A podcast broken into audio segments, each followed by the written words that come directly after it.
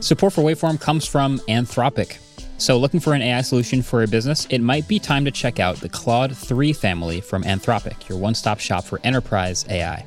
So, whether you're powering a customer chat experience or doing complex R&D or need advanced analysis, Anthropic can help provide you with frontier intelligence. So, if you're looking for speed, power, or anything in between, the Claude 3 family offers AI models for a variety of tasks and budgets. Join the thousands of enterprises who use Anthropic to navigate this new frontier. Visit anthropic.com slash Claude, C L A U D E, today. Jumpstart your genius with Claude 3 by Anthropic.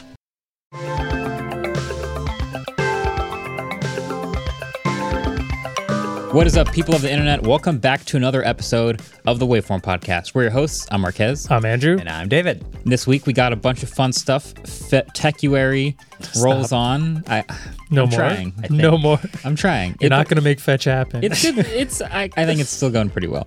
Uh, we've got some phone leaks. We've got some uh, CEO reviews their own product to talk about. I thought it. I thought it was fun. Yeah. Uh, and we also have some uh, TikTok music battles and a new ChatGPT feature. But first, we have an update on waveform trivia. Remember how somebody made a waveform trivia website? That's so good. They've updated it Yeah. massively. You s- you've gone through it already. Right? yeah, Howie Adderley. We talked about him last time. He made this. It's wvfrmtrivia.com. And previously it just had like stat updates of all of us and a way you could play trivia. Now he added more intense player cards incredible. and like every season and all of the guests, which I think were there before. But there's also a new trivia section that you can play by yourself that's based on the text sounds that Ellis has done, which is awesome. There's also the typing test that you can do. Um, it'll link you to the app, but it also shows the leaderboard and how you can compare to everybody else. And it is awesome. This is better developed than like most social media websites. Yeah, for sure. the fact that you can play your it's it's pretty great. I highly it's in the show notes. I highly recommend checking it out, doing the typing test yourself, playing some trivia yourself, and uh, checking out that leaderboard. Oh, it also has a. it's not just each of our player cards, but it's all of us together. We get together 37.6% of the questions correct. Is that good? Um, Probably not. I don't That's know. pretty bad. That's like an F. It's like like over- a hard F. well, yeah, in but most the classes. questions are difficult. It's fair. You know, when you when you ask questions like, "What do the three stars mean?" And Yeah, yeah, I'm and like, they- "Can you you explain fail. that?" and then the host says, "No." Then you get an F. And that's gonna you happen know, sometimes. you know exactly why I couldn't explain that, and you know I can't say it in front of the audience, so you're just Uh, hanging me out to dry right now. Sorry. We will. We will Uh. have. I'm sure we'll up our percentages over time. Like we. To be fair, I get do better. this bad in regular trivia as well. Like I bar do worse, trivia. probably. Probably do worse. Yeah, at bar but trivia. think of it Yeah, this way: I like do if worse. this was your slugging percentage in baseball, I was going to say, that's Barry a good Bonds, number. Hall of Shootout Fame. percentage in This hockey. was your- this is fantastic. Yeah. Three point percent. Yeah. Yeah. There are ways that we can make Yeah. this look good. How often I can drive a car without crashing? Uh, no, that's not good. not one of them. Pretty good. Not one of them. 37 per- that's definitely not where you want to be. You want to be uh, much closer to 100 for that one.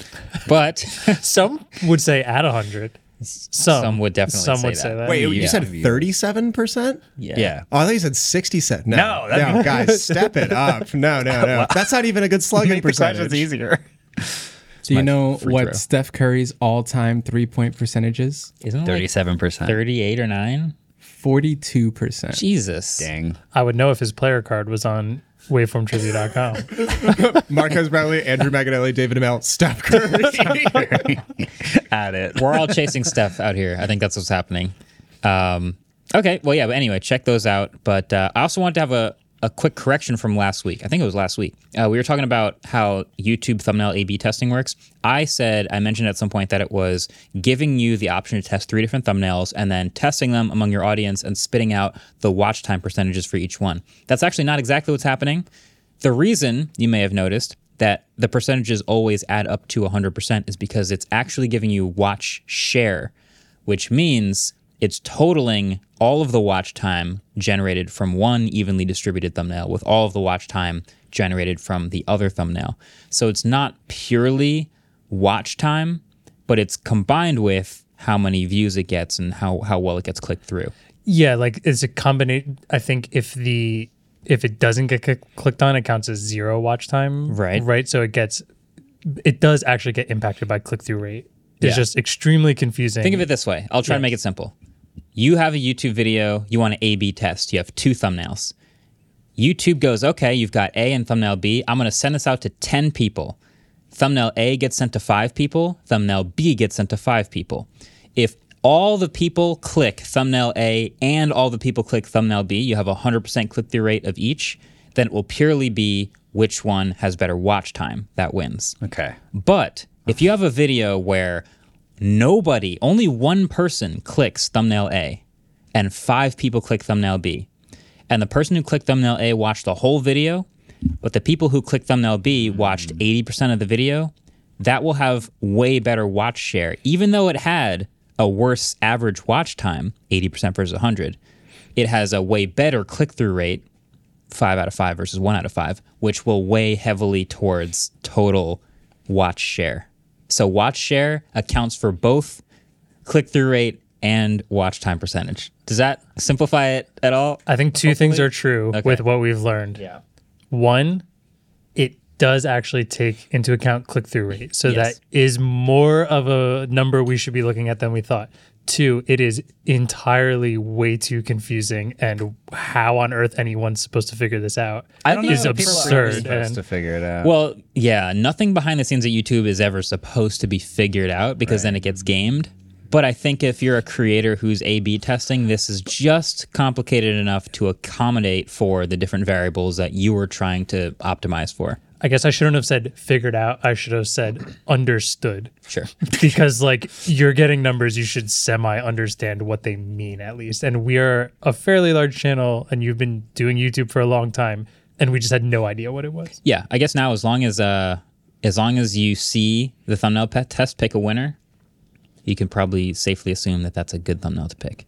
I trust in the YouTube. Sometimes you got to go with your gut. Sometimes I just pick that's one of them that's not the winner, but all of ours are like winners. 49 to 41 51 percent Exactly. so it makes almost Yeah. no difference To be Yeah. fair though, we don't really do like drastically different. which is what we talked about. Yeah. Yeah. we want to do more fundamentally different thumbnails that we A/B test. We've notoriously tested like, well, what if the background has a red background versus blue, or what if the Yeah. phone I'm holding is titanium versus silver? It's like that stuff doesn't really make a meaningful difference. But as far as the purpose of the video, sometimes you have a big difference in what you think a thumbnail should be. But that's a lot more work for Tim. It is, but we get a lot more data out of that. tim doesn't listen to this podcast Theoretically. so we can say whatever we That's want about true. him Yeah. I mean, that's a lot of smarts, but also a lot of data. I was hoping that would come up again. so, yeah, there's that. Well, I'm still confused. So I guess we should move on. um, next story. Yeah. Uh, but Universal Music Group pulls Taylor Swift and others off of TikTok. And I added this story because it is sort of a social media story, sort of a music industry story. Overall, just a very interesting story where we're kind of talking about like who has the power dynamics in the relationship, right? i also want to confirm here real quick that they're saying taylor swift but i'm assuming they're talking about umg's taylor swift whereas if i'm Give correct it a rest. Taylor's version is not under UMG, and therefore Oh almost the my entire. God. Just they're clearly throwing Taylor Swift here because she's one of the biggest artists out there. and- E SEO, but baby. they're- dude. But they're ripping out her old stuff that Yeah. is actually under UMG. Where I, I'm assuming her new stuff is still on TikTok because it's not. I don't under that. know. Um, I don't think they can pull off stuff that's not there. Someone should look that up. So this is very interesting. Basically, TikTok wanted UMG uh, wanted to pay UMG very little for the licensing rights of all these very popular artists. UMG is like we're a giant music company. Our giant artists are popular and don't need TikTok to get more popular. Fair. So we kind of think we have more bargaining power, which I current like I I kind of agree with. I kind of half agree. Yeah, There are big artists who still have songs blow up on TikTok, yeah. like meaningfully. Right. I agree. But I think that this probably hurts the smaller artists that are just trying, really, really, really hoping that their song is going to blow up on TikTok more. Mm-hmm.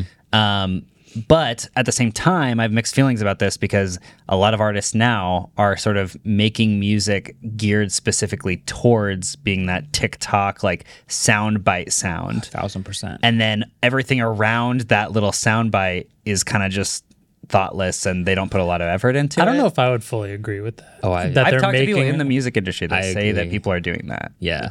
They're like, this is the song on the album that is specifically for TikTok. It's not even that. It's like It's- this is the part it's- of the This is song. the the bridge of this song is Yeah. the TikTok thing. That's what we're going to be shipping to our influencer partners. Like, Yeah. I guess Lizzo did do that, didn't she? Also, I do want the to one who- clarify. I think UMG does own Taylor's versions.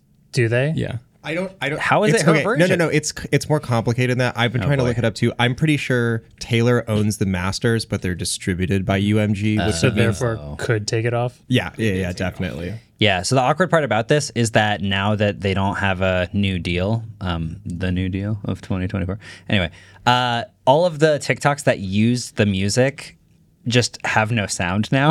Yeah, yeah. Mm-hmm. so if you go back through like someone's library and they, they're dancing to a Taylor Swift video, now they're just dancing to nothing. Yeah, I mean that's happened a lot of times where like music gets pulled off because of copyright issues and difference, and it's always very awkward and Yeah. very funny to like scroll back. But also TikTok ba- basically lives within the week and then dies, so Yeah. you don't scroll back Yeah. as What's a often, week old but- TikTok anyway? Yeah. Yeah. TikTok is giving uh, users of those videos the option to like select another song, but I feel like that makes just no doesn't sense. work. It makes absolutely no sense. Like, but it's a good point. Like, it lives within a week. People aren't going to go back and watch it. So, um, yeah, it's pretty crazy. I just, I, I think this is a good story of like who has the most power here, and they would both argue that they are more important than the other. But uh, ultimately, I kind of think that TikTok is eventually going to go back to UMG and be like, we really need your artists. Yeah. And just be like, we'll pay the money. I don't I know. I agree. think I think TikTok's got the upper hand here. really? I would be I'm that they're the marketer essentially, not actually the marketer, but the marketing platform. I feel like, and I think eventually, if they realize they're Hmm. losing a lot of views, TikTok brought Fleetwood Mac to the number one Billboard Yeah. 30 years after the song was released. Are Like, there a Couldn't have lot- done the pull that without it has- Fleetwood Mac. But uh, Right. yeah, And are there a lot of such cases of that happening, or is that kind of uh, like There is a songs lot, being the I number one Billboard because of TikTok? No, no, like really old songs. Oh no, no, no! It's just an but example there are of a how lot absurd the pull from TikTok. No, but look Yeah. at it. Look at it from a label's point of view, right? Like with- in the Fleetwood Mac Mm-hmm. example, like realistically, and I don't know if that song is is part of the UMG catalog. yeah, or- I was just but an example. sorry. How much money did the label actually make from that song hitting number one again? Maybe a hundred If, thousand. if that's the exact maybe. I'm just trying to use it as an example of how something can skyrocket to the top. And like, if No, no, that's it- a new it- artist, it- that artist could literally start an entire career based off of. I, I would the actually start of argue it. that they can't though. Really? Because apps like TikTok have lowered the dollar value of music to such a point that y- you can't actually generate meaningful revenue off of the music alone. off Yeah, of the this- music alone, but right. becoming like a a known artist that then can tour. and- Like, I'm sh- there are Right, definitely but- artists that have started but- touring because they've been found on TikTok. Yeah, but UMG is not getting a cut of that.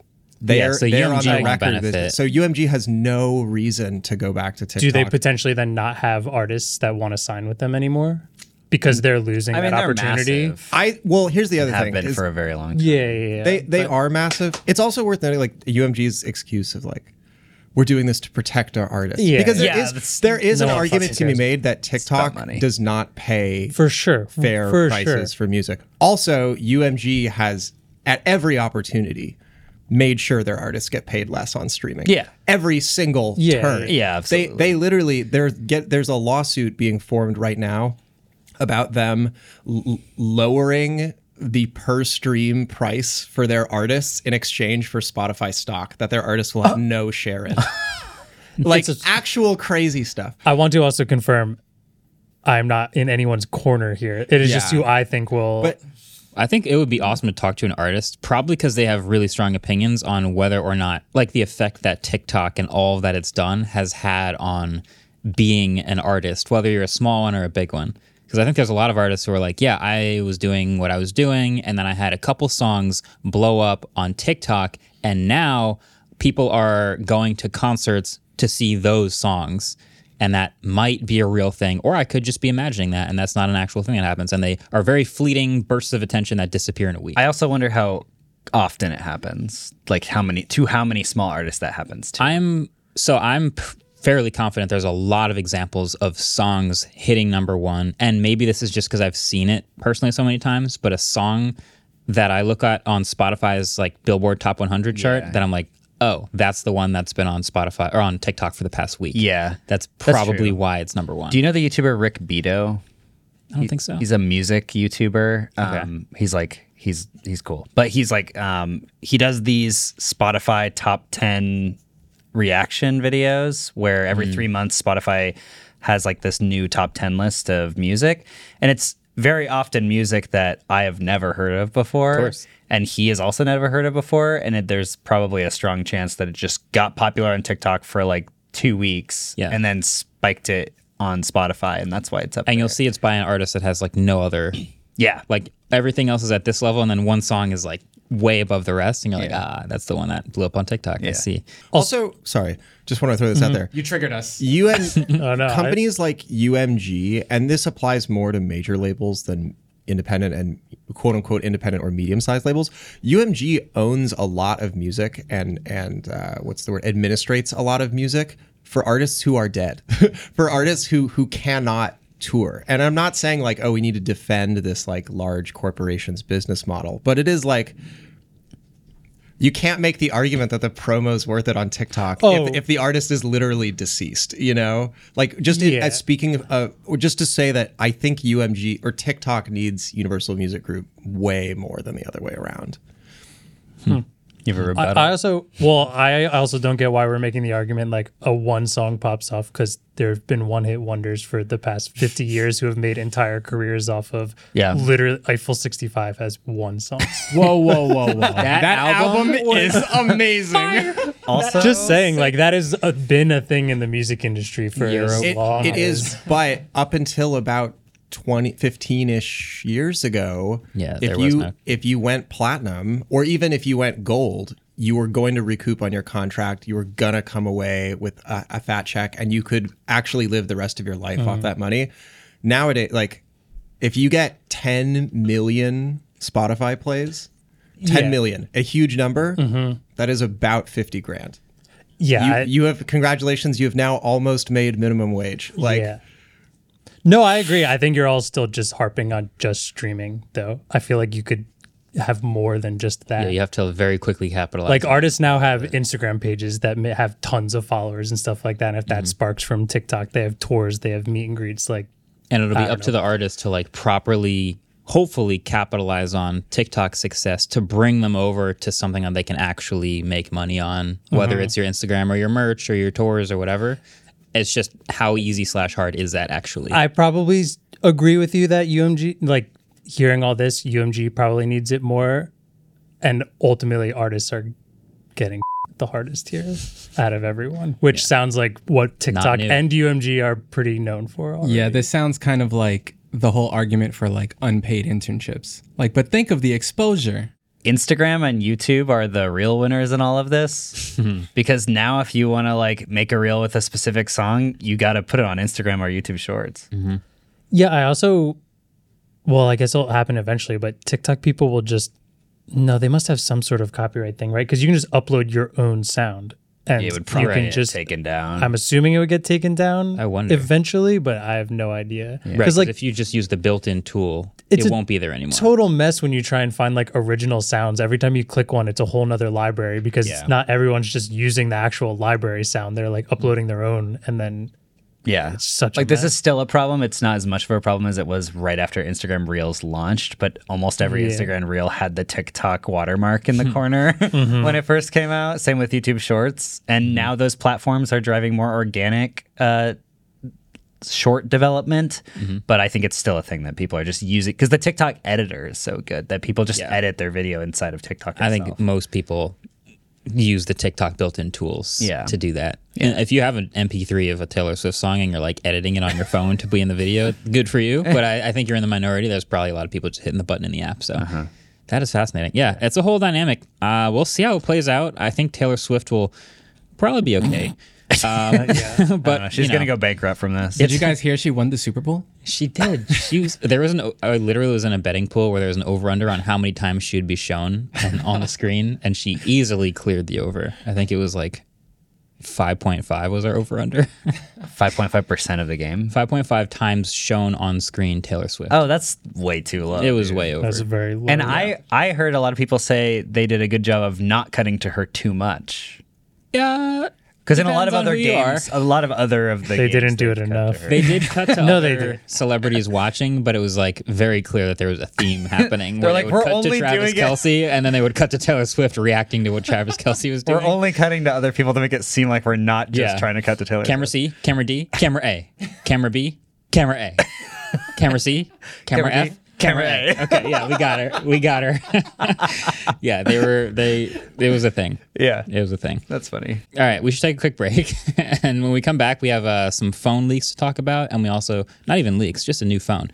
And then uh, some CEO reviewing their own product fun. What, before we do that, trivia. Let's see how long I can make that pause. I love that he responded to you That was on very Twitter. oh, yeah. Oh, if you didn't know, the announcer who does the NBA top 10 stuff on Twitter saw the clip. I just want to shout you guys out for getting him the clip and shout him out for seeing the clip and tweeting the clip. Also, his name is the Goatmentator. Get it right. Yeah, sorry. Goatmentator. Mr. Goatman Tater. That's Sir Goatmentator to you. Dr. Oh. Professor Gutman Taylor. Esquire. the third. All right, so I'm working on a video for the studio channel right now that's about speakers, and so I've got a lot of speaker stuff on the brain. So this is going to be a, a speaker question on the brain. on the brain. The Hmm. oh. brain audio. Okay. Bruh. Foreshadow. I think that's just called spoiling. no, we're smart. We're smart. It's called foreshadowing when it's smart. anyway, Andrew Marquez, you guys both have uh, speakers that are part of the Yamaha HS line on your desk, and those are what we call two-way speakers. They have two speaker drivers. That one at the top that makes all the high frequencies, that's called the tweeter, like a bird. Tweet tweet. What's the bigger one in the middle of the speaker called? The midtones. The mid- the Twitter. We'll think about it. Answers at the end, like usual. We'll be right back.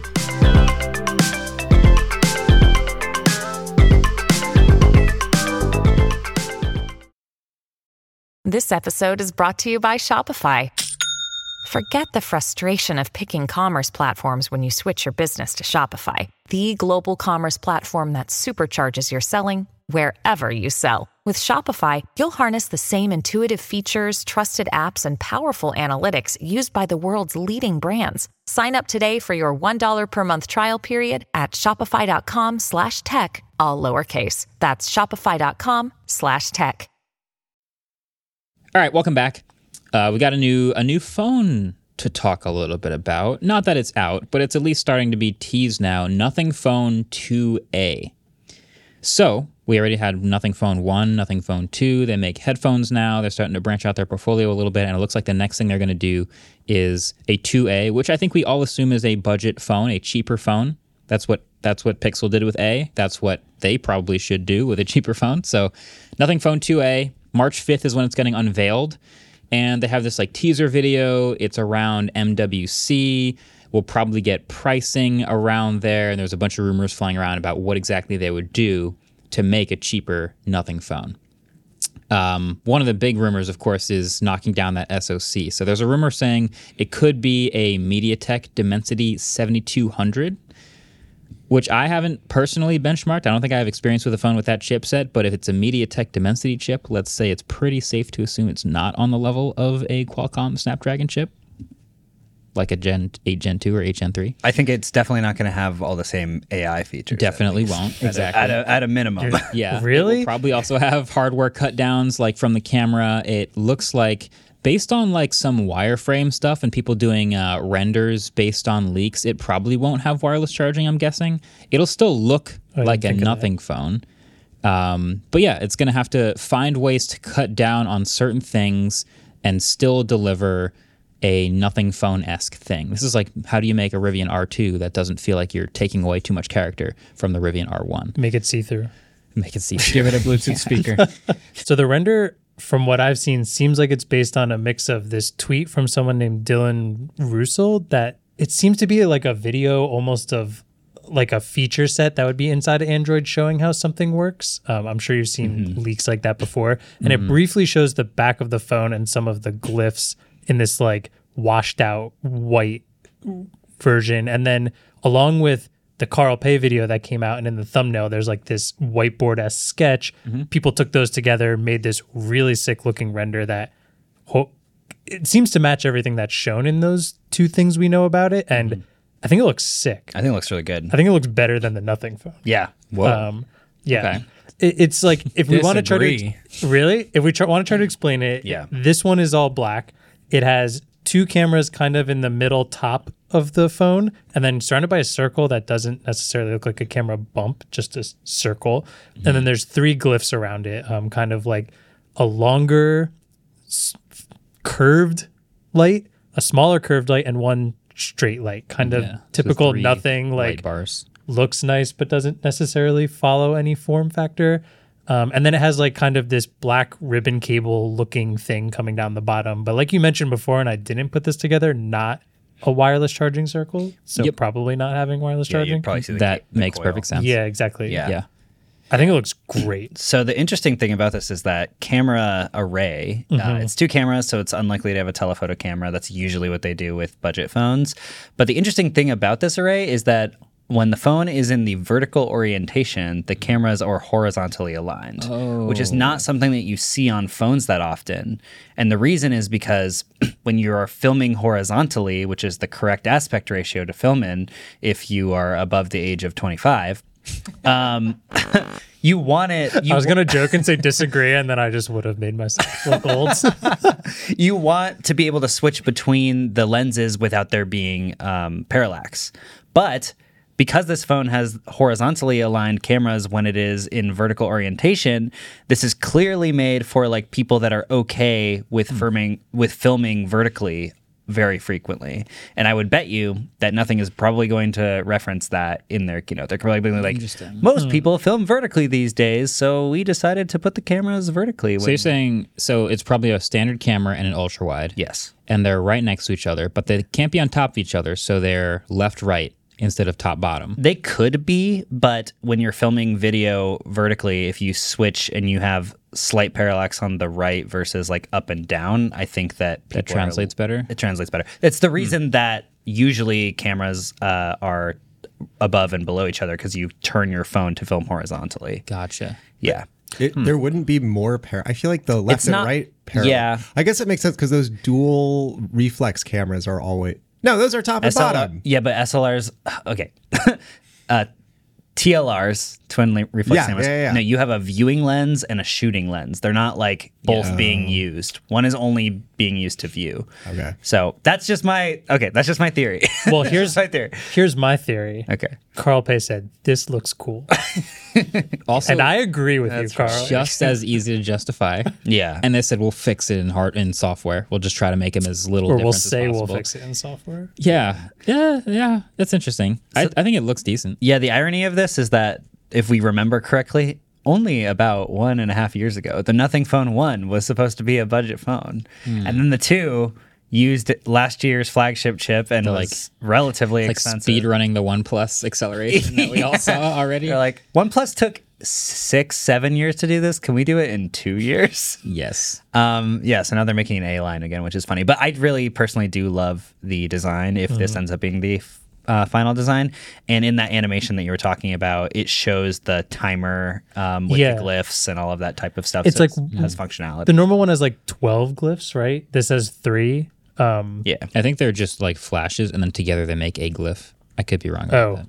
But well, in- that's in- what I mean. yeah, Lights, parts- I parts guess. of a Okay, glyph. parts Yeah, that yeah. can Oh, light I up. see what you're saying. Sorry. Oh, yeah, yeah, yeah. I meant like uh, there's three different lights that do different things. Right, This, Yeah. If anyone knew more than three, congrats. That's awesome. That sounds like a lot of things to remember on the back of your phone. I love LED notifications. I Mm-hmm. miss LED indicators on phones. I miss that so much. So Yeah. this is still cool. It depends how often. I mean, we could have this. This could be a whole conversation. but like a big part of the discussion around the glyph interface was like, well, we use always on displays now, which tell us the notification. And if you fa- have your phone upside down and you see that you have a notification, you're gonna want to flip it anyway. And then there's the awkward part of like, well, it's a flat screen, so if you put it face down, it's gonna get scratches on the front, and so it's like. Okay, two rebuttals. One, everyone has a case on their phone, and I get told I don't this have a all case the on my time. well, ever most Neither does Alice. I keep getting told everyone has a case on their phone. No, you're right. I don't do. know. No, We're no, the they- only they people do. that would art. Oh, Yeah, hurt. Yeah. a lot of us have case cases on our phones, and so when you put a Us? face down, sorry, a lot of people who are going to buy this phone are going to put a case on it. They'll put a face down, and it'll be fine. But the other thing is, I want this to be a color a color thing so bad. Spoiler: We're working on a video where we're using a, a lot of phones that are older that have the little light on them. And that little light is so, So dope. useful when it has colors. You could program what you wanted each color to show you, and I would I would memorize. I'd have like five, six colors: yellow for tweet deck, blue for this, green for that Yeah. and then they'd all just tell me everything without me. I Having remember to pick the up my phone. Nexus 6 had an RGB LED E that they disabled before they launched the phone Oh. for no reason. They just decided they didn't want to use it, but it was still in the hardware. So every ROM in the world was like, Hmm. hell we're using this now. Hell yeah, I remember that. That's, Yeah. yeah, that was good times. Yeah, and it was even epic. even when you had like bigger or like the the trackball or something would light up and you have colors, that would be like, that's all I need. Yeah, I just want Yeah. to be able to look at my phone and be like, oh, I But got if you put a case on this phone, unless it's a clear case, you're missing out on the whole point of the phone. Well, I'm assuming there will be cases that are like, oh, this is a clear backed phone. Let's give like a p- clear plastic back or whatever, and then you get to see the lights lighting up in a way that tells you whatever's happening on your phone. Yeah, I don't like al- always on display. So like just one, my Note 8 had it. Yellow was a Snapchat, blue was an email, green Yeah. was a text. That's Yeah. all I needed. It was the best thing ever. I wish these could miss turn it. colors though. Yes, that Yeah. would be great. Although they don't on the normal phone. No. Right? So the nothing normal phone. Uh, so it'd be very funny if the budget version had colors. Yeah. But That would be incredible. Yeah. That'd be wild. Yeah, I suspect it won't be. I think it will be all white E LEDs, and it'll be the same thing as last time, where you can pick one app. Where if that light lights up, then you know that that one app has a notification. Mm-hmm. Fine, Yeah. I got a text. I still really like how this looks. How much do you think it's going to cost? Okay, if I go Nothing Phone Two, how much is Nothing Phone Two actually right now? 549. Five forty nine. Wow. Okay. So you go Nothing Phone Two, take out wireless charging, take out some water resistance, downgrade sale to for a Dimensity chip, Fifty dollars off. take out i mean there's still dual cameras on the nothing phone too so still dual cameras and you could knock some screen down and some battery down i think you could get down reasonably to a competitive 350 That'd be very I competitive. think that would be a great price. remember when pixel a launched and it was 350 Pixel 4a. pixel the first a a pixel was 350 and then it went up 3a, 3a was yeah Uh, the Yeah. first a pixel. 350 would be nice It was three. Yeah, the 4A was also 350, which was just like yeah, Yeah. yeah. Yeah, that's the perfect budget phone price. But also, the Pixel phone that year or those two years was more expensive, wasn't it? it's gotten more expensive I feel like the Nothing Yeah. Phone 2, like the price difference wouldn't be that drastic. So, like, if they could even sneak it down to like 300, they might bump up the nothing phone 3 price though oh, that's fair. Remember when? Wait, wait. Let's think about this. Remember the earbuds? They're just pulling it on us again. They're doing the same thing. Literally did it done it already. already. Literally already did that. Damn, "Oh." they almost got They me. upped the price of the earbuds by hundred dollars or That was, the something. best. and that then- was a pod. Just it was just you and I. Yeah. We were like that. That'd be so funny if that's what they did, and then they did it. Yeah. I'm giving them the benefit of the doubt that the pick the Nothing Phone three will be more expensive, but you're saying they'll just bump up the price on the two as it exists. I'm just. I'm not saying they won't. Is what Okay. I'm saying That's because fair. we have like, have a history. of That's the this. best way to predict There the is future. precedent. There, there is a, s- a rumor of what the price might be. okay, It is the at the moment from what I've some of the things I've read it says approximately 400 euros, which is around 430 USD. So it's not quite what you were saying. at that price, and this is going to be a hot take because people always disagree with me on this. You have to be higher fresh rate. oh, you have I don't to. know. wh- That's not where I thought you were going with that. You need to be high because like the budget phones now are all 90 hertz plus. If you're going to have a four hundred dollar phone, iPhone. you better not be 60 hertz. And I will personally make sure I talk about that. What if? and make sure. Is that a threat? I'm just saying, you got to be. I'm. I'm. what if they have in that some camp. other crazy feature? That like, makes it um, worth it? Will. What if they have a software skin that's based on dots? Yeah, but that's cheap. You can do that. I mean, you already built it, so you can put it on all your phones. I feel like that's. What not if they that made bad. it clear? Now we're talking. now we're talking. No, I think they'll they'll spend the extra money for the Nothing Phone 2 to be the differentiator in aesthetics at this price. It will probably not be an amazing performer for the price with this Dimensity chip. Maybe I'll uh, maybe I'm wrong. I could be shocked, and this could be an incredible thing. But I don't think it's going to have the best camera at this price. I don't think it's going to be the battery champ at this price. I think it's going to be the one that has sick design at this price. Look at this software. Look at this clear back. Look at these this glyph on the back That's what this phone is going to have for this price as its differentiator. Yeah. Yeah, Pretty sure. I, I agree. And if you want it to be the cheap iPhone, you can get the cheap iPhone. If you want it to be the cheap, great Pixel camera, you can get the great cheap Pixel camera. This is going to be the design one. I mean, I remember that MediaTek was making a big deal about how its Dimensity series was a lot more competitive than its previous chips have been because it, I believe that this is their flagship line. And they make a lot of chips. Like they make the chips that go in Pelotons, they make the chips that go in the Amazon Alexa. I've used a Peloton.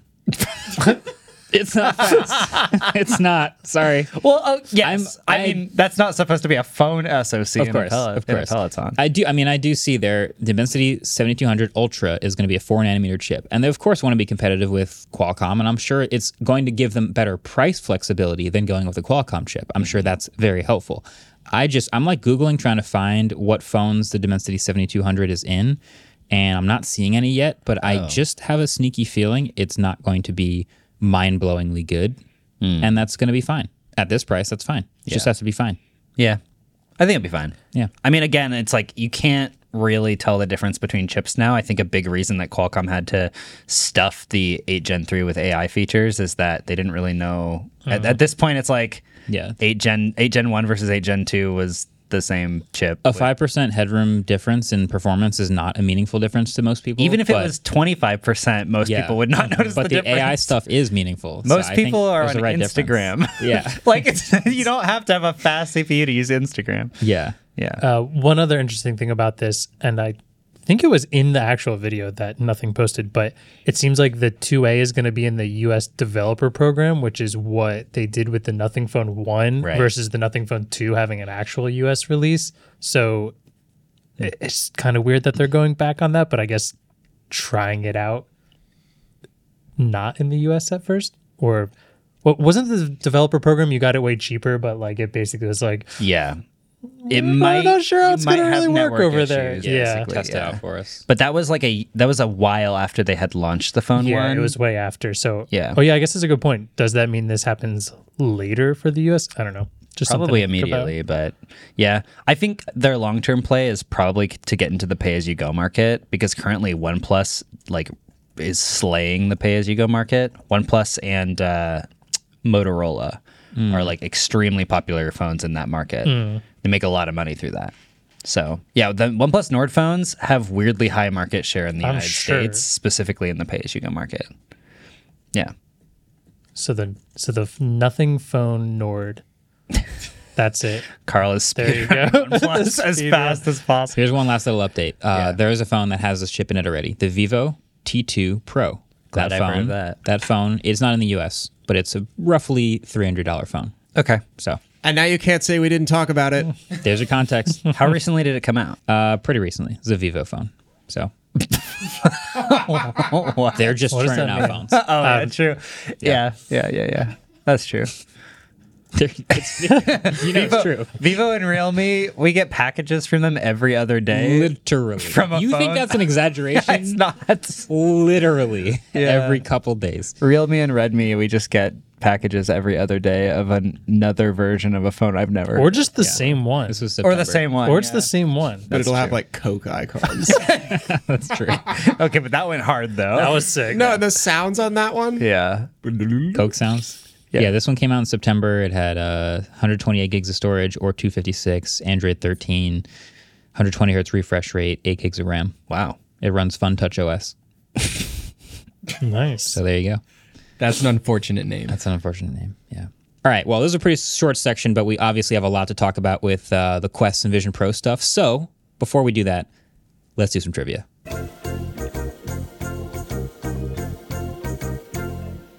I get a kick out of the lights every time. Trivia. So we have two questions. You guys could pick which one you want. Do you want a VR question or do you want a MediaTek question? VR. I'm gonna, I'm gonna go with VR. I could do VR. MediaTek though. Do I Andrew, know? you're the deciding Not vote. MediaTek. No. Is that what we said? MediaTek. yeah. Okay. MediaTek. Question number two. Before MetaQuest, there was the Oculus Rift. The first Oculus Rift prototype was made by Palmer Lucky in his parents' garage in Long Beach, California. How old was he when he did this? Okay. That's the question. E I remember trying it at CES. Did you try it at CES E also? Did, were you there? No, uh, We- no. Yeah. CES. That's a a long time ago. I have no idea how old this guy is, though, so I'm going to have to guess. Anyway, answers later. We'll be right back.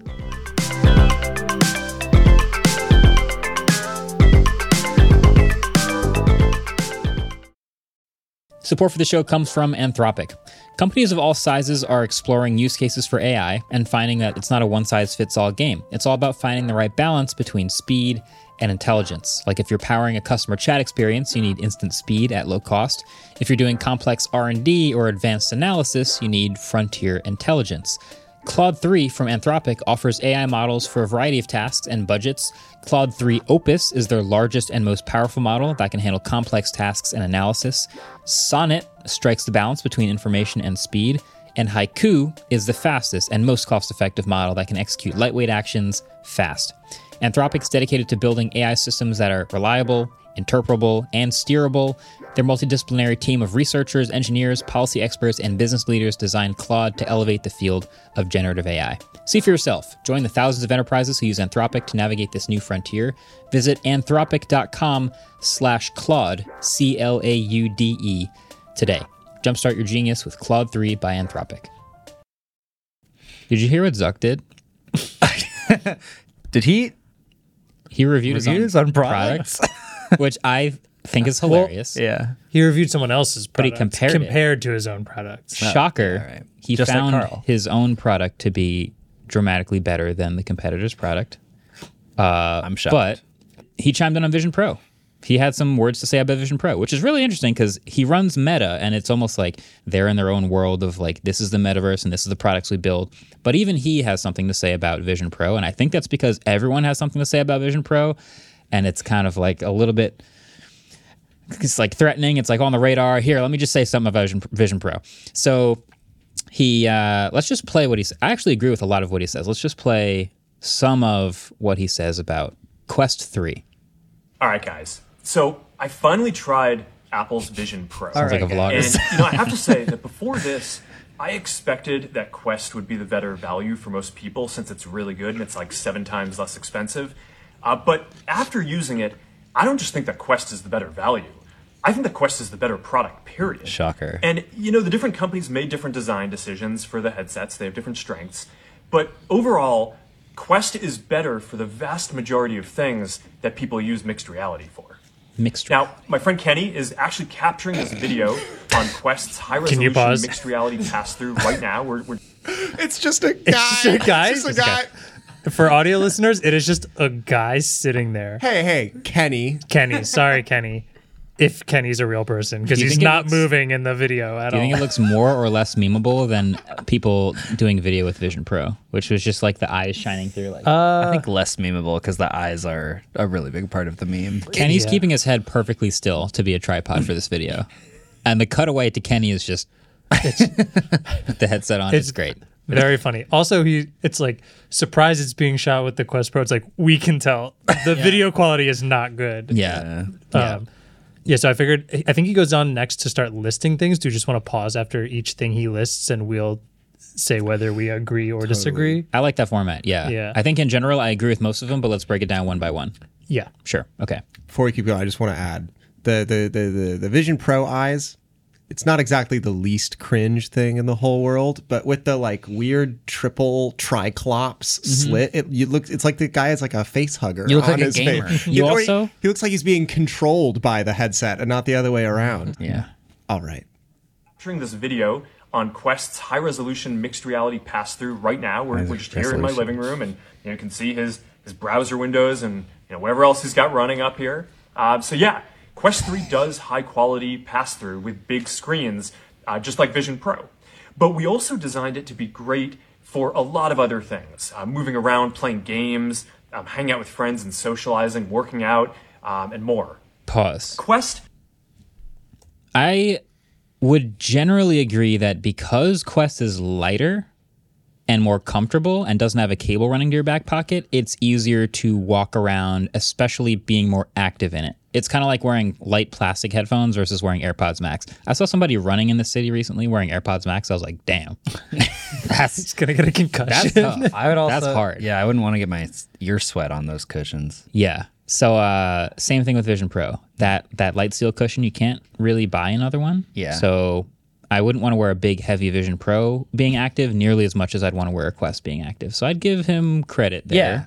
A lot of people also Agreed. like working out in Quest. Like Supernatural is a very popular exercise app in Quest that people use all the time. I mean, just Beat Saber like is Yeah, that too. incredibly like I'm sweaty every time I play that. Yeah, and there's it's there's super like two apps similar to Beat Saber right now in my Vision Pro. They're not exactly Beat Saber, but one of them is basically like Beat Saber with Yeah. your hands. It's not. I think what quite David as was talking active. about is very similar. Also, like a lot of the exercising things are like things coming at you, and you. do yeah, it you've too. got to like dodge things and jump and like duck. It's ba- Yeah. it's basically a high intensity interval training app, but it's like gamified. yeah. Yeah, I think he talks a little bit more too about something you say shortly. Okay. Uh, you know, I think it's just a lot more comfortable. Um, you know, we designed it to Totally weigh agree. 120 grams less, which makes a really big difference on your face. Um, there's no wires that get in the way when you move around. Flex. Big Agreed. deal. Our field of view is is wider, and I found our screen to be brighter also. Okay. okay. Nicely specific. I love that this is a straight to camera one take by Zuck, and he nails all of these like specific points. Yeah. Yes, this screen in the Quest is brighter and has a wider field of view, but is it better overall? Is a different question. Well, he brings that up later though. yeah. Yeah. Um, I would say yes. You're right, Zuck. It is specifically brighter and has a wider field of view. I would say I've heard the thing about wider field of view. Putting both of them on, I can't really tell that much of a difference. It, bo- both of them, I can see borders around my eyes, and Yeah. you don't get that like peripheral vision, and you figure that out very quickly when something comes into the corner of your your eyes or like. Was it you wearing it or you wearing it? And we were sitting next to each other. And w oh yeah, that's that's another thing. When you try and like drink a water bottle, Gets really big and yeah, distorts. yeah, it distorts real hard. So Yeah. uh, yeah, sure. Like, cool. It's a little better. I don't think it's a noticeable difference. That's that Interesting. big of an, a deal. Yeah, I think unless you do them back to back, you probably won't specifically think, wow, the Quest has way wider field of view. Yeah. Uh, but in general, that's something that, I mean, this is the Quest 3, it's third generation. It's something that headsets have been working on for a while, is getting progressively wider and wider and more immersive field of view. So to see a $3,500 headset have a narrower field of view was like a big point of contention for Yeah. Mm-hmm. Quest enthusiasts. So that is a fact. Also, weight is a big thing because he mentioned he made it 150 For- oh, grams yeah. lighter or so, and Yeah. that's a big We all agree that the Quest Three is far more comfortable to Yeah. use, right? Like, Yeah. because Meta's willing to make things out of plastic, and Apple is not. yeah. And it has a battery. Yeah. yeah, I I feel like the Vision Pro is more comfy personally. Really? Oh. Just because the the Quest Pro and 3 get so Okay, the Pro three, is a just different three. situation. Uh, Okay, just 3, just 3. The Pro it gets is heavier so than the hot, but it Vision gets so hot it like like literally I pull the 3 off after like a 2-hour session and my face is dripping. Have you used the Vision Pro for two hours though? I have not used the Vision Pro for 2 hours, but I I find it really hard to believe it gets that hot. Vision Pro. it makes your eyes kind of hot. interestingly so i mean i've worn the vision pro i mean on the pod i didn't have anything intensive running but for a long time you can start to feel the warm air passing out the top over your forehead and the fans turn on and you never hear the fans and you never really feel like hot air hitting your eyes or anything like that but you do kind of notice like oh the top of this thing is kind of warm that's as far as i've gotten as i don't i haven't actually worn quest 3 for two straight hours doing anything crazy but that's interesting that it gets a lot hotter I've only made it like three hours, and at, at that point, it's like the combination of the eye strain from looking at it and the heat on my face. I'm just like, I'm done with this thing. interesting Personally, but I, you're right. I haven't tried Vision Pro for that for an extended work. I'm, as soon as everyone's done passing it around, I'm going to try the, the full the full work day on it. You get pink eye. And it, no, One thing you mentioned before, and he mentioned the wire hanging down. I think is actually like totally agree. Mm-hmm. Not having that wire is so nice. Like it makes everything more comfortable. I do also find it funny. Ellis brought off Quest Pro. I think it's hilarious that he doesn't compare it to Quest Pro once in this entire video. Yeah. Just completely tried to forget that disregards, existed. which feels so much more like the comparison. Um, and then, oh, the third thing we're talking about comfortableness. I just want to throw this out. I saw this awesome thing the other day where you can 3D print a connector so you can use the Apple Solo Band on the Quest 3. And people say it's so much more comfortable because the Yeah. Quest 3 is so much lighter Oh, wow. that you actually do get the really nice, like boa version and the seal. solo loop on the Oh, that's on the kinda Quest awesome. 3. I wanna try just with that now. a 3D printing thing. It That's seems cool. really sick. That is probably the all-time best quest accessory yeah. Wow. That's kind of sick. Okay. Good to know. Cool. I also noticed that you know Apple's headset has this motion blur as you move around, which I agree. Um, Quest is just a lot crisper. Now, Apple's screen does have a higher The motion blur Um, is annoying. I agree. I'm trying to remember. I guess I don't think I used it as much. I, I will have to say the Quest has this thing, and I know there's a name for it, but I don't know where it is. Where if you're, it feels like on the bottom half of your screen, if you have something in your foreground and background, and you move your head side to side, it feels like the top and the bottom start swaying and like almost disconnecting. It's something I've noticed with some shutter, yeah. Th- That must be what it is. Yeah, it's weird.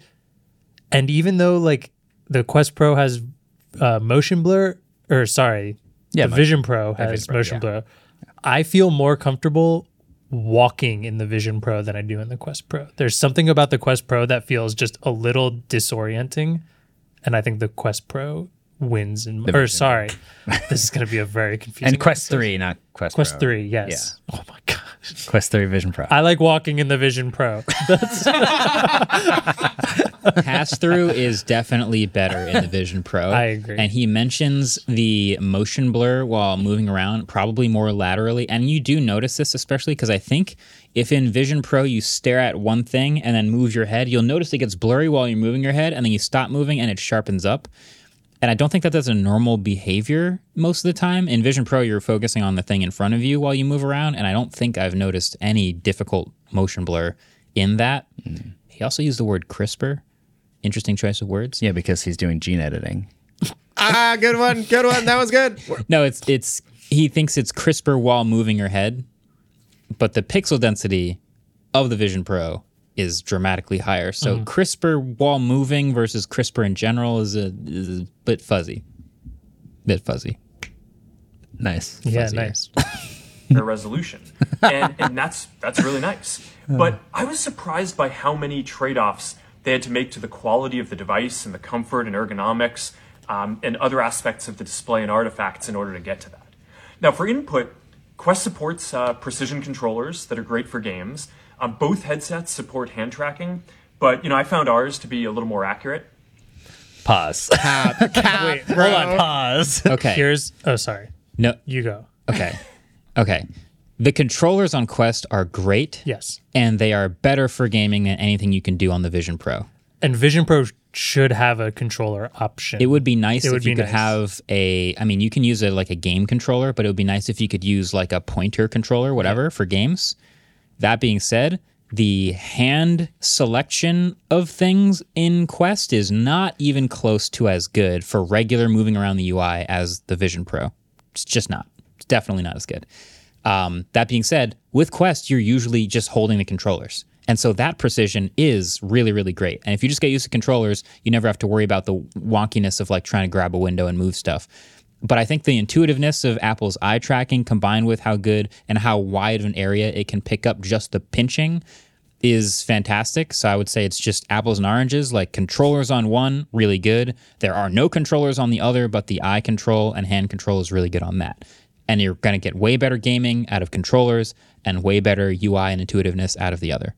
I think that's what I like sort of split it down to. Yeah, I agree. As someone who has like a Quest workflow where I like I leave it charging on my desk and never use the controllers. Like the controllers are in a drawer, just pull it on. The first 35 to seconds to a minute is just me looking at my hands going, "See them.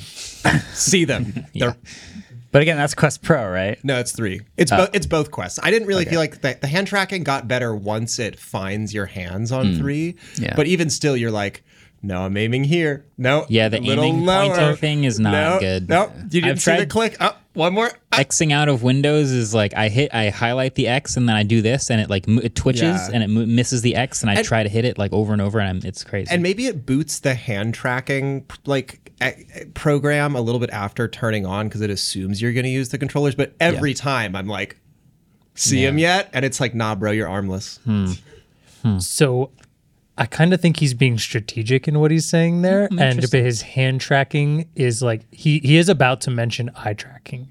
And I feel like comparing the eye tracking with the pinch isn't hand tracking for the Vision Pro. It's just like you're just using the pinch at that point. And the eye tracking is far better than any because the quest like pinch and like point It's is horrible. It's, so bad.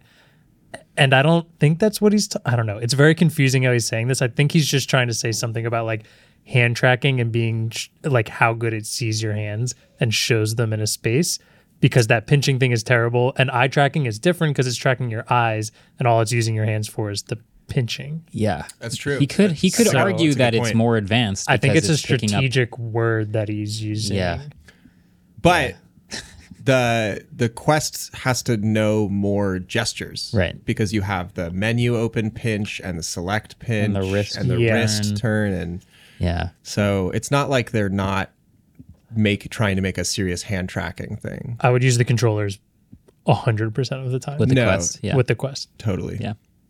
Yeah. Shall we continue? Let's keep going. Apple's eye tracking is really nice. Um, we, we actually had those sensors back in Quest Pro. We took them out for Quest 3, and we're going to bring them back in the future. That What? was Interesting. that was like a um, what do they call it when you compliment someone but underhanded?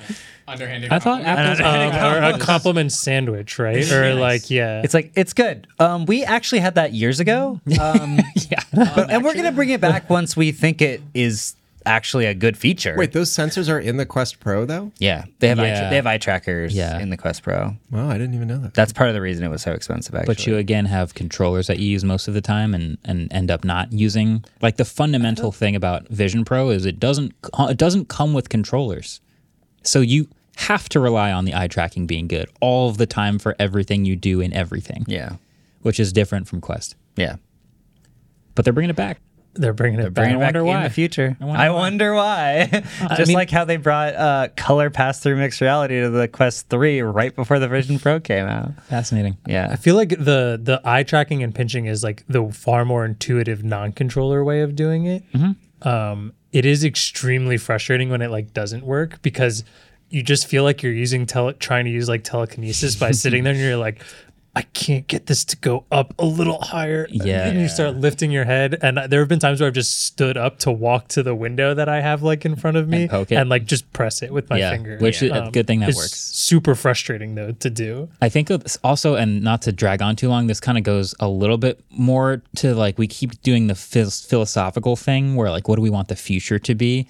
And I think in like a 20 year, however long future, you put on the glasses or whatever and just start using things without a controller. You don't want to have to think about a- a controller.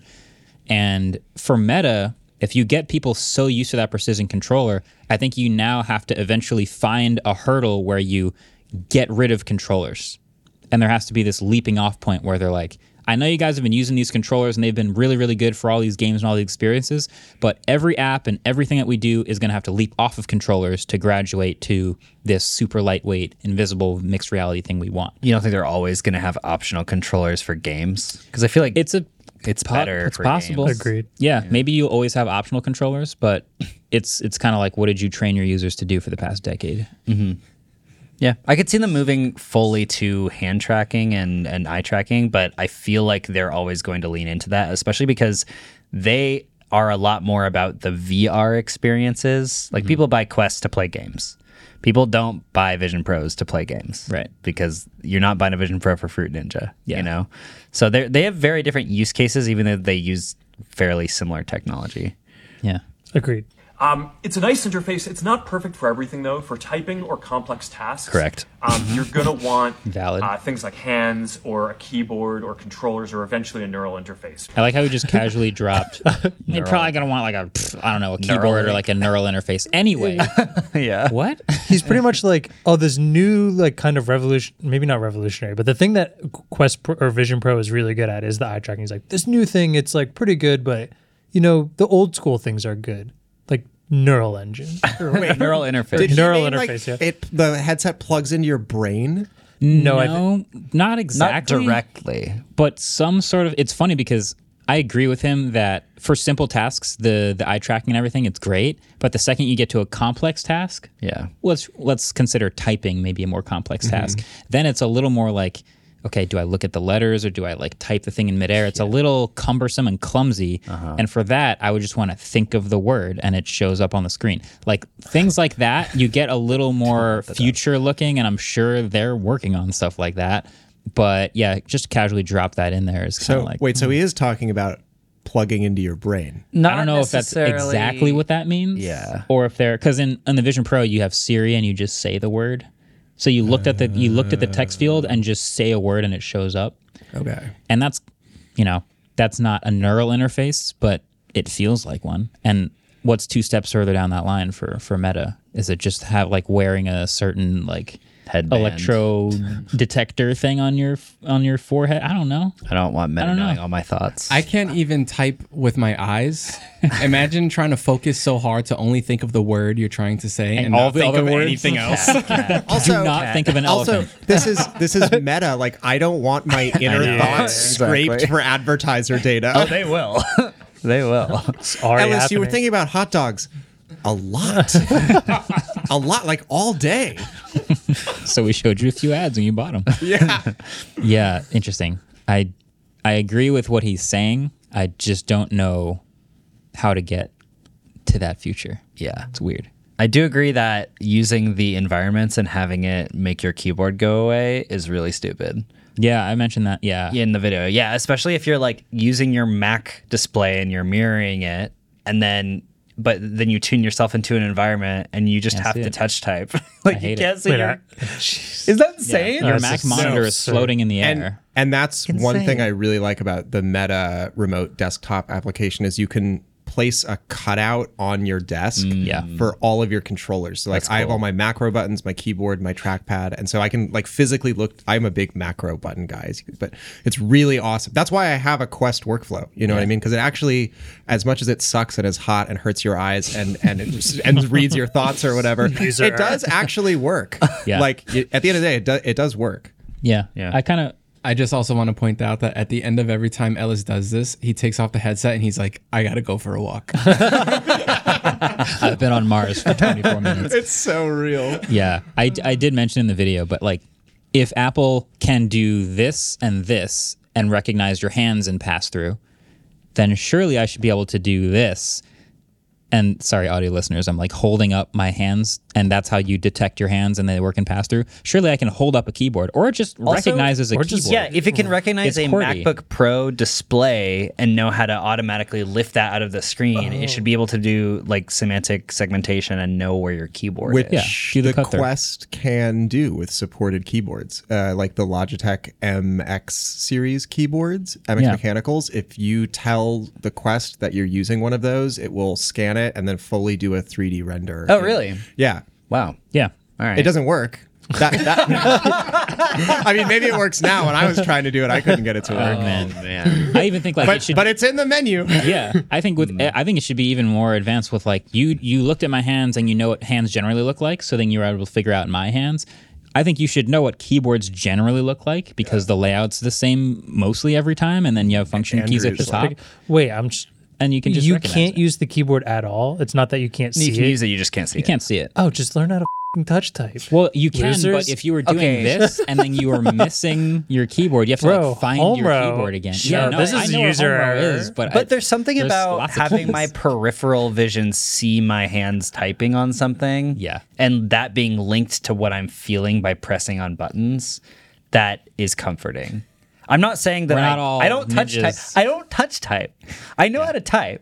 I just like something about my peripheral vision telling my brain, yes, you are typing while feeling the thing is beneficial. I'm mostly, not I'm, blind. mostly joking. I'm mostly joking. But yes, I agree to whatever challenge you're about to ask. Side note, Mm-hmm. try and get a, a high monkey type on the Vision Pro. I think I got like 56. how are you with this is eyeball? poking? Yeah, Oh, poking, poking, really? single fingers, 30 seconds on monkey type. I got to like 52 or 56. Were you like inches from it, like just Dude, I sat th- I sat in it for an hour trying to do Oh, it. So That just sounds like Beat Saber at a certain point. like a CS way more is your frustrating triceps? and way less fun. that is It okay. was tough. Quest's immersive content library is a lot deeper. You know, we've been working with studios uh, building virtual and mixed reality games and other content for a long time now. And if you want to watch YouTube or play Xbox on a big screen anywhere you go, uh, that's only available on Quest for now. Okay. So Wait, I'm very interested. specific wording, very specific wording. Did you watch his video? Yeah. So it shows he shows these immersive videos that he's watching Mm-hmm. or whatever, and they just do not feel immersive compared to everything you watch in the Vision Pro. I think like the term immersive is. so- I mean, he's saying there's a. He's basically saying there's a lot of VR Yeah, he says the immersive content library is deeper because Quest 3 and Quest 2 and que- they've been around for a while and they've partnered with tons of studios Mm-hmm. and all this stuff. So yes, they have a much much larger collection of things to do in VR and immersive experiences. Of course. But is it as good as the extremely small number of the ones that we've seen on Vision Pro? No. I think you guys are y- using immersive as hyper realistic. And I don't Um, I, I don't think know if that- I fully agree I as think that, that- being a, the definition for immersive. I think that just refers to a, a a type of media, which is this is fully in the XYZ space around you. Whether it's full VR or mixed reality, it's just they have s- they have all these experiences. And if you watch the video, there's one that's mixed reality, like something coming out of the wall, and there's also obviously VR experiences. And Qu- Quest Pro has tons of this stuff. So yes, the library, which is what he's saying, is way bigger.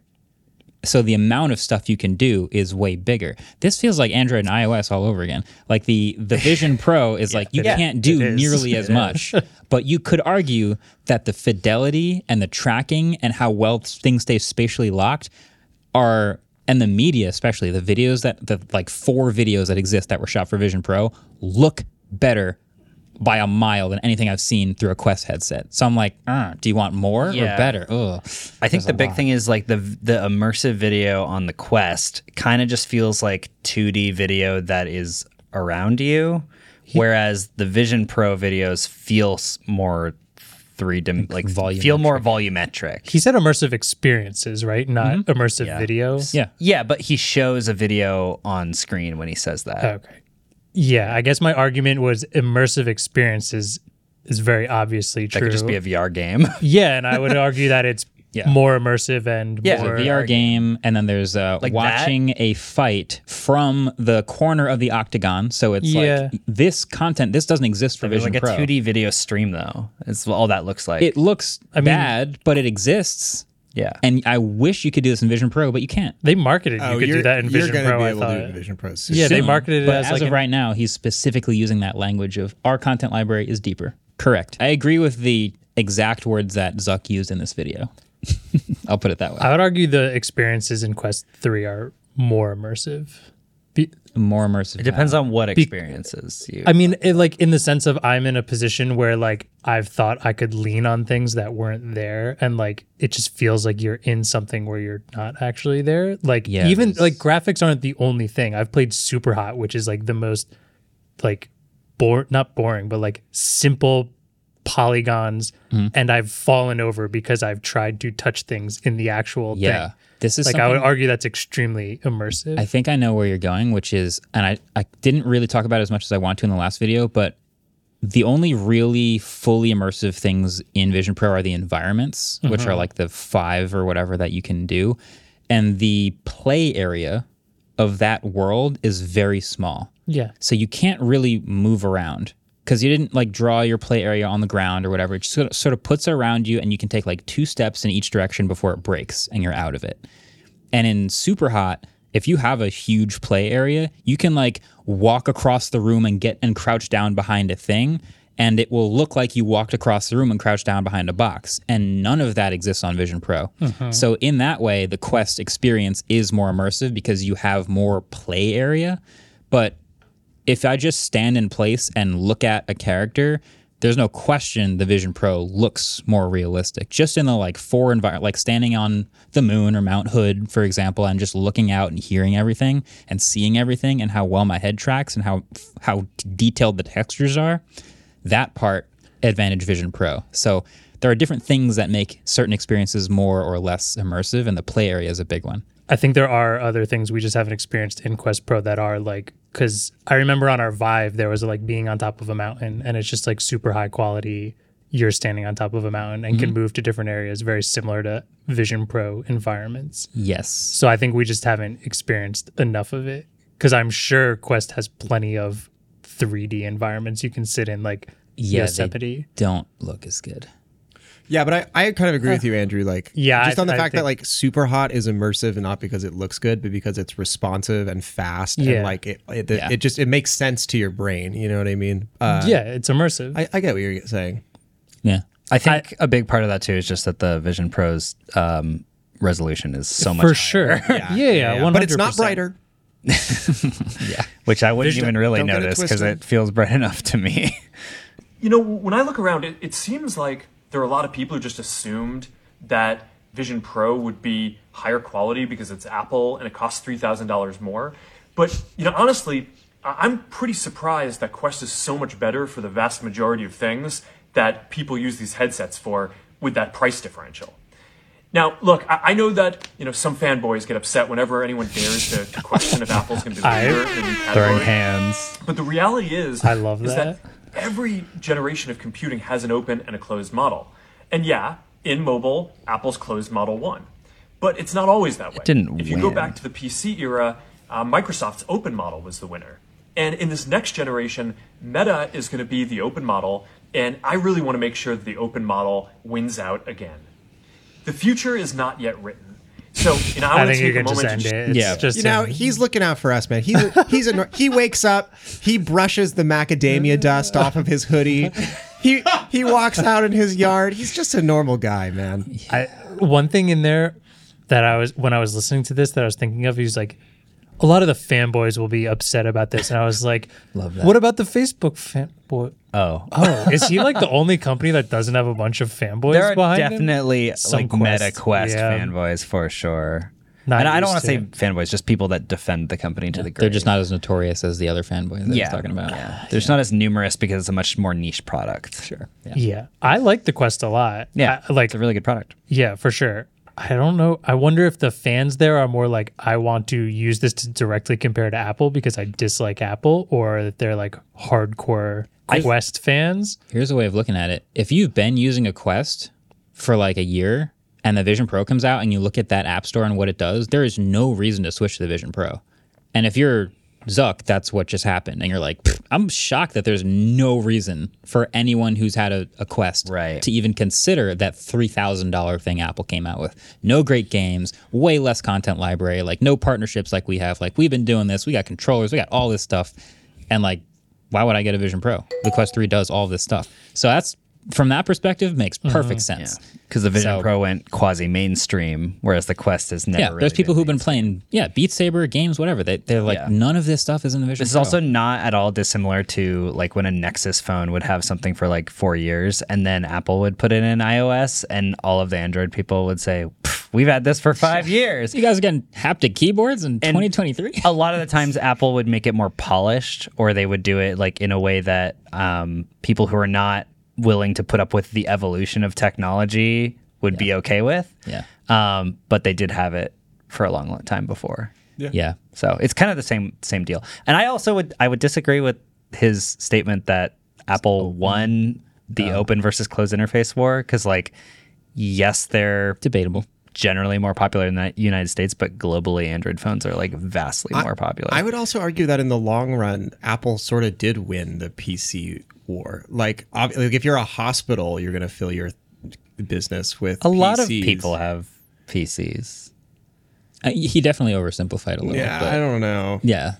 It's competitive, but I think in general, he's trying to paint a very broad picture of how he wants this to go. Yeah. Can, can you replay the start of that one more time? There's something very specific he said. surprised that Quest is so much better for the vast majority of things that people use these headsets for with that price differential. That Now, look, I, I know I think it's really funny that he says like, "Is so much better for what people use these headsets for." Because we've been making the headsets for years, we're and the, the Vision only- Pro's been out for like a month. Also, because they bought all the studios that make the content. Yeah. What people use these headsets for is what Quest users have already been doing.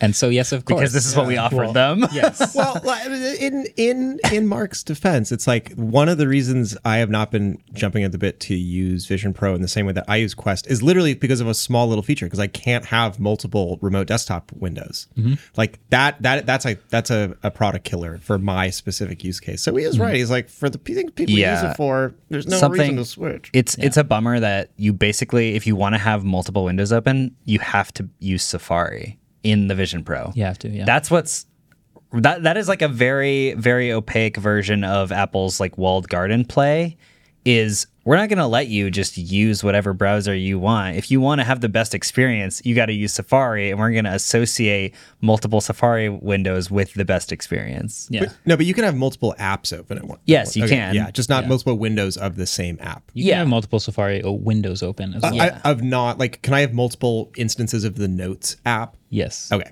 thank you. But you cannot have the only thing you can't have more than one of is displays. virtual displays for your Mac. Yeah. Unfortunately. Yeah. fix it, please. uh, And at least currently, uh, no other browser companies make uh, Vision Pro. Also, I don't know. I don't think you can actually have more than one Notes app. I think Safari is the one that you can have more than one instance of. Got it. We don't need to get into. Uh, Yeah. into can the you weeds. not? It'd be it's a, it's crazy that they didn't just put you know like an an Apple Silicon M series chip inside the Vision Pro so that it could do these things. Oh wait, Oh oh wait, interesting. Yeah, they're- these are intentional decisions.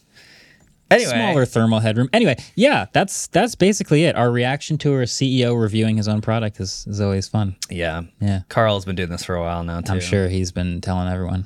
Yeah. He reviewed the iPhone in a too, totally unbiased way. So. Yeah. Totally. Yeah, and Mark didn't even go through the trouble of dressing up as Marquez.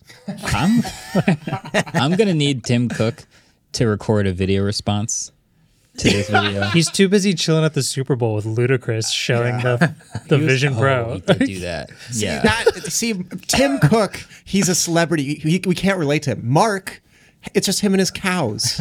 Also, That's a real guy. Tim Cook, when faced with difficult questions, doesn't try to defend the product. He just says, "Pff, buy your mom an iPhone. oh, you make the experience so bad for me when I want to text my mom. The pictures don't come out good. Buy her an iPhone. you know sound, the you answer. sound like a bad son. exactly. He fucking, he just, cut Yeah. that. But he flips it on you. He flips it on you. I think Apple's natural response would be Vision Pro just came out. Give it a second. We have the best developer community in the Four world. generations. we just went from 600 to a thousand apps in the App Store for Vision Pro. Like we're generation one here. I think that's what their natural inclination would be, and that's also a totally fair response. So I think ultimately Meta is so happy the Vision Pro exists for so many reasons because they're going to sell so many Quest Pros for people who are interested in a similar experience but don't want to pay $3500. Yeah. They're excited that people are going to start investing in the mixed reality space which tangentially means they're going to be investing in Quest content. they can buy the studio. yeah. Yeah. I think I think for them it's like a win-win. Yeah. So, I think yeah, they definitely want mixed AR, VR, any type of headset to be more popular, and that's what Apple does well. Mm-hmm. They do. make Uh, things popular. Like yeah. ear sticks that come out of your ears and I don't know. You guys remember the first generation of AirPods? yeah. I, li- I lived in San Francisco when that happened, and all of a sudden, everyone was walking around with these like these like antennas coming out of their ears, and I was like, "This looks so dumb." Same. Oh my god! And I was laughing at people for months, Oh, here and we then are. now it's just completely normal. Yeah.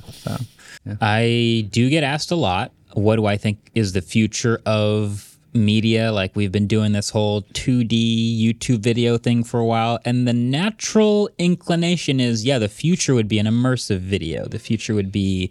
I hold the video and I hold the phone in my hand, and you can see it like it's in your hand, and you can look around, and that feels like that's the future we're barreling towards. I just don't know how far along that line we are yet. I also don't know if it's actually going to work out that way. MKB 3D? Well, so also HD still. so I used to to run a VR website back in the day. Uh, not run, but I wrote like ninety percent of the articles for it, uh, called VR Source. And I started going to Oculus Connect at the first Oculus Connect forward. And at that time, they were inve- they were like partnering with all these studios to make these like three D short films.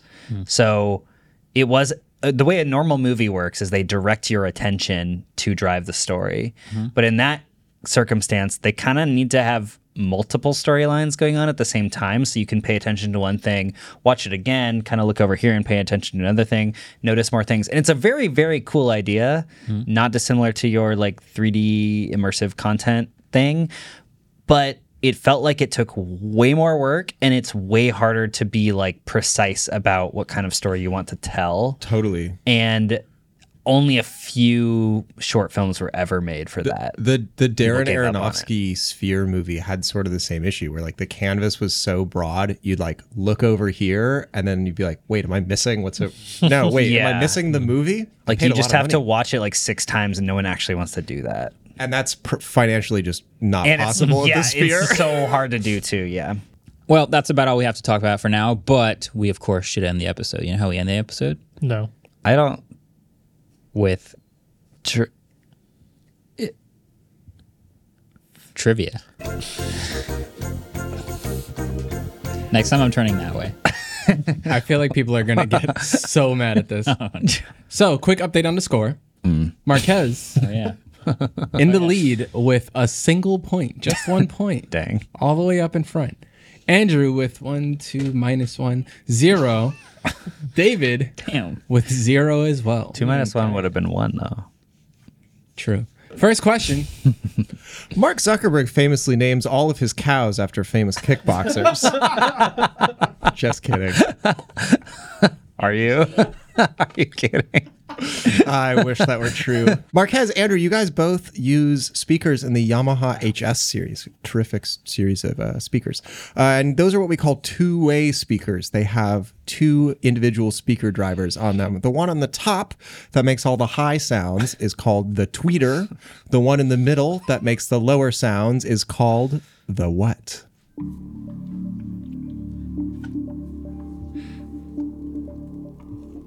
Oh, you wrote this already? I, I did. I'm pretty Um, confident about this one. I'm give gonna you- write this, Eh, but no hits. Wait, I'm oh, pretty my pen- sure oh, it's wait. just wrong. My pen is not writing Mm-hmm. anything. ah. You can use my alternate if you want. Oh yeah, give me. wow, mine wasn't good enough. All right. You're out of time. what do we have? Oh. Wait. I right. put that over there. Da- David, what did you put? Sub. I'm sorry. Marquez, Andrew. what did you put? Woofer. That is correct. Andrew, what did you put? Subwoofer? I'm unfortunately not going to give it to I never thought I was getting that right, anyways. you. Yes. Why did I just write sub? Uh, because sub is short for subwoofer, which is the lower version of a woofer, but the Yamaha HS speakers do Oh, not Okay. have a subwoofer. That built makes in. sense. You can get Yeah. You could An also, additional. there's someone that's going to be like, actually, that's not a woofer because the crossover on the HS series is at like 1800 hertz. It's too high, but it's a woofer. It's It's, a it's, m- a it's woofer. middle woofer, It's a, whatever. it, yeah. It's not a tweeter. I find did it write funny that the person that invented these things was like, birds go tweet and dogs go woof. and therefore I will make the things called I, this. I'm pretty sure they're Fact check that. It's true. I no, no, no. That love that, that. that is the idea. That like I know. Like, You but ever hear and a think bird? It's British. You ever hear a dog? woof woof. Exactly. So what's a subwoof? woof. Woof. yeah. You know exactly what it Underwolf. is. Underwoof. Perfect. Okay, next question. How old was Palmer Lucky when he made the first prototype of the Oculus Rift? Is I don't this know, but sounds like you got closest? lucky. Closest wins. Sure. Wait, really? Without going over, Price is Right. No, no price is right. way. Yes, Price is right. You guys messed up. The MediaTek question was multiple choice. Without You're gonna- going get over. to do that one now, my- do we? You're gonna make me change. I feel my like thing. without going over, that makes us not actually try and guess what is it. yeah, why don't we just Oh, do it Delta? was. Let's just do Delta. Oh, what? That's crazy. Wow. I'm gonna guess a think different that. score and I'm gonna get it wrong. Therefore, I'm not changing my I'm, answer. I change. I'm sticking with my trying to Steadfast. actually be closest. yeah. Flip him and read. What do you got? David, I wrote 19. wrong. Andrew, Twenty-eight. wrong. Marquez, I wrote 24 months and six days. wrong. I hope that's over. That would be so funny. Is it 17? It's 18. eighteen? Wait, but I went. I was gonna change it to 18. I was like, if it was at CES, you have to be old enough to go to CES, I guess. I think David should get a point. As funny as it is that he didn't get one. That's really funny. Oh, this can be discussed. No. Oh, no. I tried. I'm upset. I was gonna change it to 18, and then I was like, no, I'm sticking to my guns. It's But- gonna be Delta. It's not gonna. We will reconsider our Price is Right rules from here on out. M- maybe. Maybe. Starting now. Starting now. Do you want the MediaTek question as well? Just Yes. To, just to see if we can hedge it out. it to me. All right. This is a short episode. Multiple Yes. it actually is a shorter episode. MediaTek's marketing department makes me laugh with almost everything they say. They have a way of inventing these words that aren't stupid like a lot of tech marketings, but they are very funny. Don't ask me what dimensity means, please. So, no, dimensity is not on here. Thank God. That is such a silly word. Watch it actually be a real Is word. it real?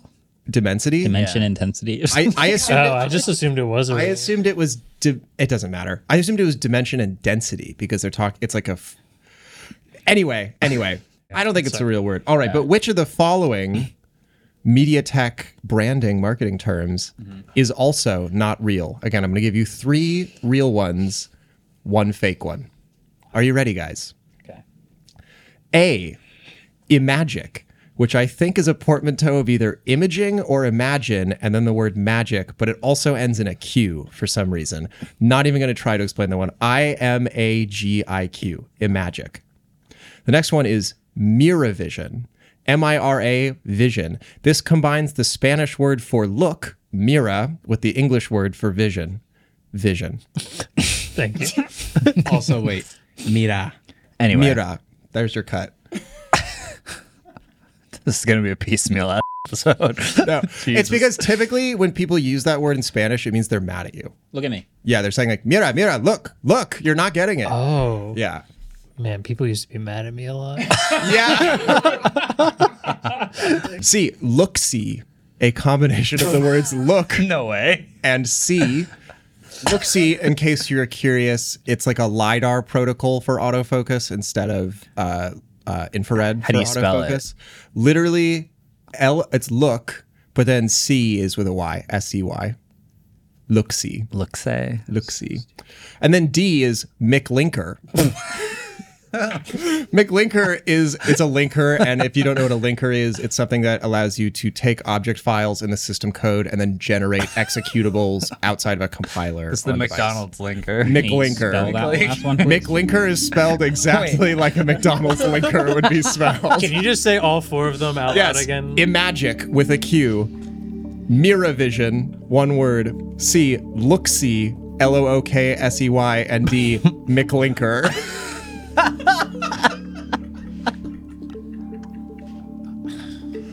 I don't know, I feel like dude. this is one of those ones where you need that one to be wrong, and it's right. And I just All right, David, I wrote B. you wrote Oh. B as in Miravision is fake. Yeah. No, Miravision is real. Uh, we all said that. we all- you all said that? I said that. Is it a magic? No, it's Looksee. Adam made that one up. Okay, actually, it's that really one- good. I mean, they're all. I yeah. think SEY felt like it kind of gave it away, but but then I wasn't sure. McLinker. and magic with a Q is just too like I've seen I've seen that too many times. LG thing Q It's- is already. Well, anyway, that was quite that was quite a journey we all just took together. Quite the McLinker we had there. Quite the McLinker from uh, from YouTube thumbnail A/B testing. You remember that? Remember we talked about that? That was this Internet. episode? That was like Oh my today. God. All the way through Taylor Swift and TikTok, through the Nothing Phone 2A. Remember the Vivo T2 Pro? Remember that? No, no. Remember that? All There's the way five of them at the to door right Zuck now. versus Vision Pro. This reviewing episode products. is literally going to take a year off my life. This is a, this was a winding journey. If you guys appreciate the the odyssey that Adam and Ellis are about to go through to give this to you guys by Friday, I just want you to give this a thumbs up or at least give us a rating somewhere wherever you listen or watch this. Uh, n- nonetheless, we'll be back at it next week. So thanks for watching, thanks for listening, and see you then. Peace. Bye. Waveform is produced by Adam Molina and Ellis Robin. We're partnered with the Vox Media Podcast Network, and our intro outro music is created by Vane Sill.